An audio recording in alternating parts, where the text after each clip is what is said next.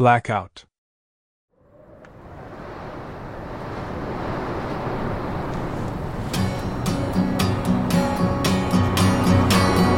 I just drank three bottles of the best excuse on the planet. Going back to Camberwell to sign on my dog after I smoked something I knew I shouldn't have. Days that follow, follow me, and I was following.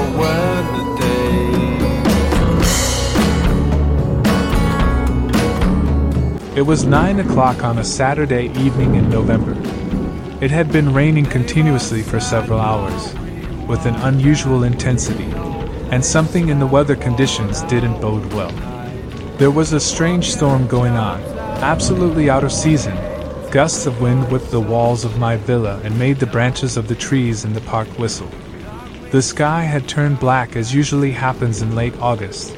There was thunder and lightning from a summer storm. But it was November, November 5th to be exact. Something was definitely not going right. Only later did I learn that these were the prodromes of the terrible flood that in a few hours would bring the provinces of Alessandria, Asti, Turin, and Cuneo to their knees. The Po was about to overflow. My parents and my brother had all three gone out to a gala evening at the Rotary.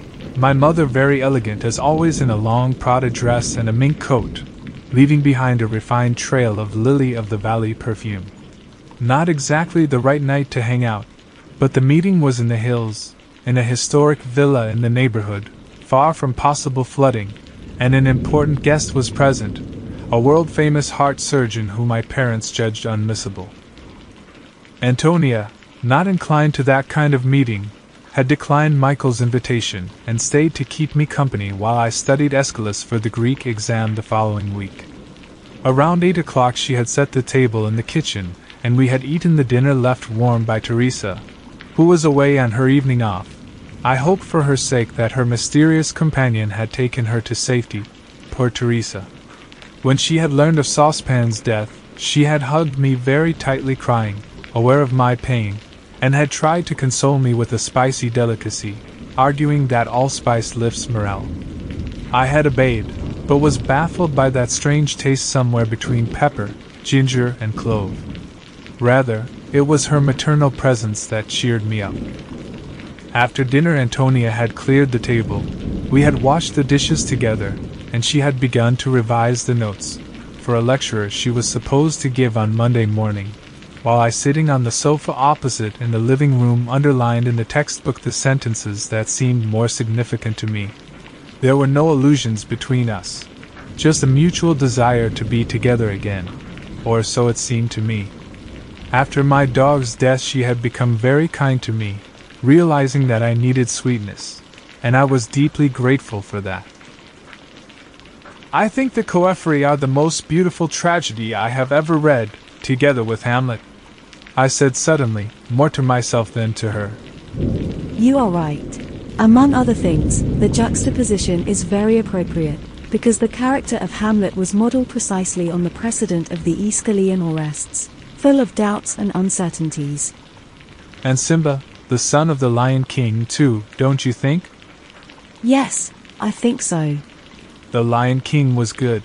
I loved it. Yes, it was beautiful. That incredible scene in which Orestes discovers that his mother doesn't care about his death. And then the ending, when he appears on the proscenium, begins his monologue and loses the thread, then picks it up again, sees the Furies, jumps off the stage screaming, and runs away without being able to finish the speech. I think Aeschylus in that scene has touched one of the pinnacles of world poetry. I'm glad you think so. I too have always considered it a stroke of genius. This courteous, formal tone between us was completely new. It made me a little uneasy, but it was inevitable, given the circumstances, and I gladly accepted it. I started studying again. It had just been a fortnight since my dog's death, and I felt completely down. But being close to her, even simply sharing those literary emotions, gave me a sense of warmth and well being. Suddenly there was a thunderous roar.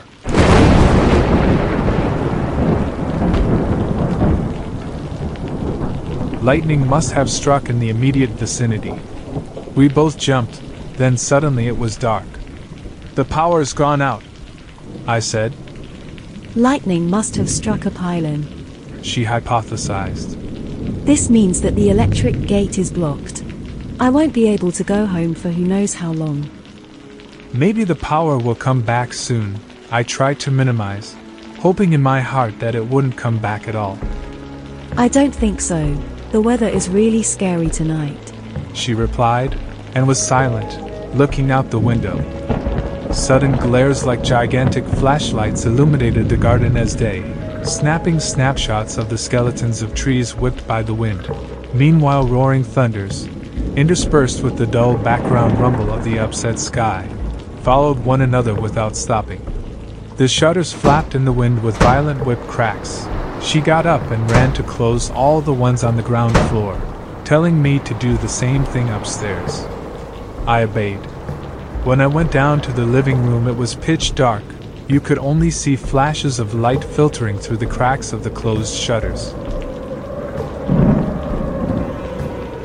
She sat back in her place. I did the same. Did you close them well? She asked me. Yes, I replied. And we didn't talk anymore.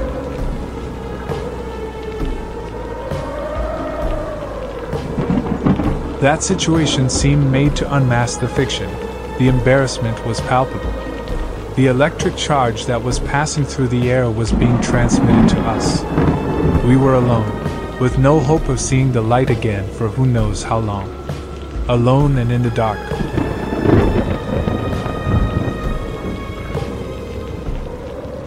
I closed the book, now useless. I thought I could break the silence with some generic comment, strike up a conversation about the weather anomaly, but I didn't. Not even she tried to fill that void with circumstantial banality. She remained silently staring at her notebook. We could have looked for candles, a flashlight, but we didn't. Thus, in that silent and unreal immobility, at least 20 minutes passed, in which I felt my heart beating with ever slower and deeper beats, as if it wanted to stop for fear of disturbing the silence, and what I perceived in it. In the dark, I saw her profile light up as day with every flash that filtered through the shutters. I always saw her still in the same position, absorbed in contemplation of the cover of her notebook. She didn't look for excuses to speak, she remained silent. It seemed to me that that silence could only be interpreted in one way, but I didn't dare believe it.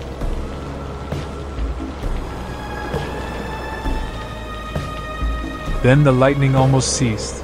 Only the howling of the wind remained, the violent patter of the rain, she invisible in front of me. Now mine was no longer a sensation, but a certainty. My heart began to beat again with an almost painful intensity. I leaned my neck against the back of the sofa and waited. I promised myself that I wouldn't move a single muscle in my body. I wouldn't do anything at all. Everything should have happened by itself. My eyes in the dark must have glowed like the pupils of certain wild animals. I was sure she saw them glow in the dark. After a time that to me seemed endless, Antonia got up without saying a word and sat down next to me. I don't know if she expected any reaction from me, but I didn't do anything. She placed her mouth on mine and kissed me silently. I returned her kiss with the chastity of a nun's schoolgirl. I felt her hand slip into my pants, finding me obviously desperately aroused, in grotesque contrast to my virginal kiss. I guess she expected me to unbutton my pants, but I didn't. She was the one who had to do everything, or do nothing. I was willing to accept anything. Mine was an unconditional surrender, the offering of a sacrificial victim she could do with me what she wanted, as in the early days. But even more than in the early days, my role was less than zero, totally passive. I closed my eyes and let her do it in absolute abandon, without commenting, without sighing, without moaning, trying not to break with any sound the spell of that moment that I had believed to be unrepeatable.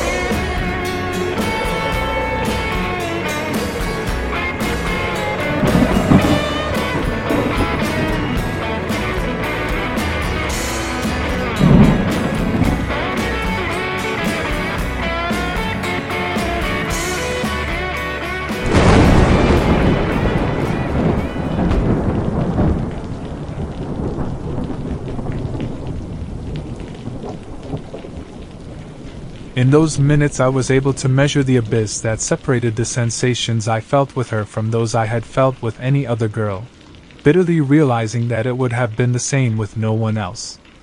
No, never again.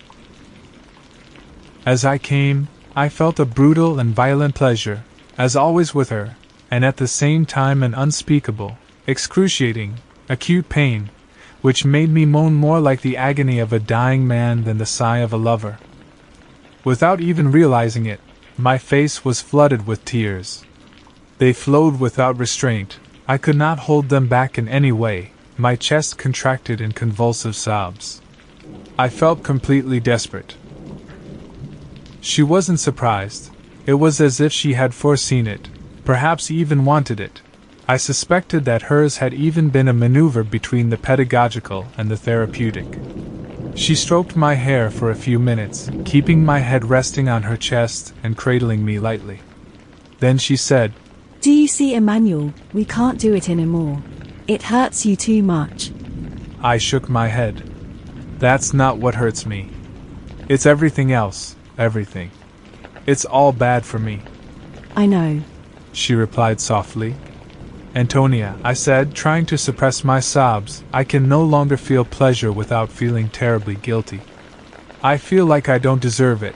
I feel like I should be dead. How do I live like this? How can I do? She hugged me. You are not to blame, Emmanuel. You have done everything possible for your dog and made him happy. We have to resign ourselves to the fact that it's not us who decide the games, but someone higher up. We don't know who he is or why this happens, we can't judge him. But we are not the culprits, it is not you who wanted this evil. I was unable to answer. A knot was strangling me. I wanted to tell her that I didn't give a damn if I hadn't wanted to, because I had done it anyway, as had happened with my grandfather, and that made it doubly incomprehensible to me but I feared she would reply that this was subject for a tragedy by Sophocles, and I had no desire to talk about literature in a moment of such deep and utter despair. When I was able to speak, I said to her, It's not you who hurt me, Antonia. Indeed, you make my life a little more bearable. Thank you for being there. She hugged me again and replied, I'm happy if I can be of comfort to you, Emmanuel. But what has just happened should make you understand that this is not your path. Sex with me hurts you, it brings back moods that you have to forget now, for your own good. What is it that I should forget for my own good? What made you feel good in the past and now makes you suffer? You mean my adolescence? Not your adolescence, you're still very young. Let's say that phase of your life. I smiled bitterly. I was a kind of Adam in Eden before the original sin, now innocence is lost. It's all lost. Not all is lost, Emmanuel, only that small part of your existence is lost, but you have the whole life to live. You will have other experiences, you will like many, you have to look ahead. With me, you can only look back and the past hurts you. You have to go other ways. What other ways? The ones that life will put in front of you from time to time. Right now, you just have to take one step after another with holy patience, without being in a hurry, until you find your way. I thought I'd already found my way. It's not like that, and what just happened proved it to you. I felt a little irritated. But what did it prove to me? I don't know how to tell you anymore, Antonia, you're not the problem. It's me who can no longer experience sex without being devastated by remorse. It's not that with another girl or another man it would be different. But I think so. Anyway, you have to try, for your own good. For my fucking good. I only want your good, do you understand? No, I don't understand at all. I just told you that your presence is the only thing that comforts me, but obviously you're not listening. Your presence, not the sex. I did not ask you for sex. You are right, sorry. You don't have to apologize, it was very nice. It's me that just can't take it anymore. It makes me sick. And if it's sex that hurts me, I'd rather give up sex than you. You don't have to give up on me. I will always be by your side like an older sister. I don't need older sisters, I already have a brother. As a friend, if you prefer. I love you, Antonia. I do not need sex to love you. These words exploded from my mouth like the cork of a champagne bottle. They hit her in the stomach. I felt her diaphragm contract. I had been imprudent, but the truth had to be told. She remained silent for a while, not knowing what to reply. I believe. She began, but broke off. She didn't know what she believed. The wind howled loudly among the pines in the park, bent them almost to the ground, like taut arches. I didn't give her time to pick up the thread of the conversation. Tell me you love me too, I pressed. Tell me, because it's the truth, you know. She kept silent. Tell me, I repeated. At that moment, the light came on again. We looked at each other, as if waking up from a dream. She blushed a little, moved away from me, straightened my trousers, and tucked my sweater back in place with motherly gestures. You feel better? She asked me affectionately. No, I replied in a hostile tone. You need to go to sleep. A good night's sleep will put you back on track. Such banality, uttered at that moment, could have only one meaning. Antonia couldn't wait to distance herself from me and from what had just happened. I almost looked at her with hatred. She pretended not to notice, gathered her things, kissed me on the forehead, left the house, diving into the storm without hesitation, and ran to her small car. A few minutes later, I saw her come out of the gate of the villa.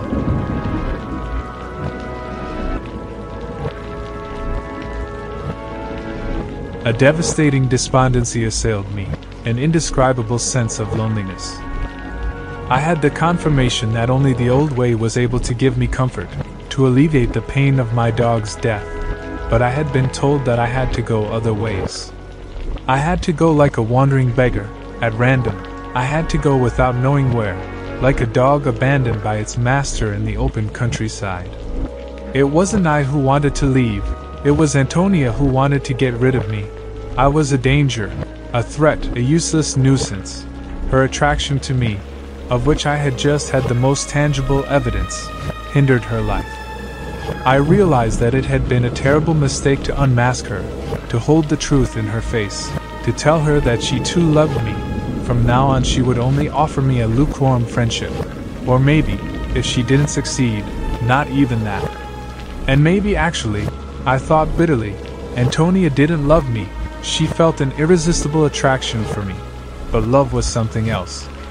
Yes, I would have been able to stay close to her without sex, dominating my instincts in the name of something higher. But no, she couldn't do it.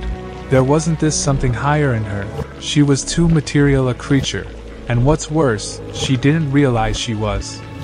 Or maybe, who knows, my desire for her wasn't as intense as what she had for me. My head was exhausted, confused. I stopped thinking, because I no longer understood anything. I felt that I no longer had any point of reference. Whatever Antonia really was, she had been a teacher, mother, friend, lover for me. I had lost my crazy compass which pointed to any north. I had a desperate need for that north, for that any direction. I felt that without it I was lost. I no longer even had my best friend, my dog. I was alone, completely alone. Mine was pure terror, animal terror, Bambi's terror when he loses his mother in the forest fire.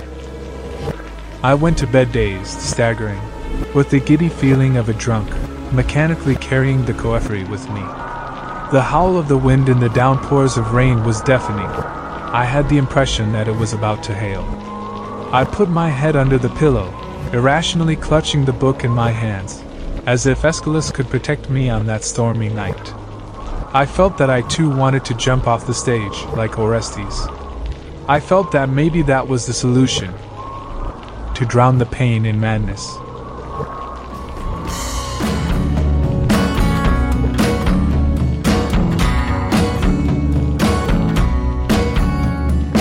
Neighbors said though we were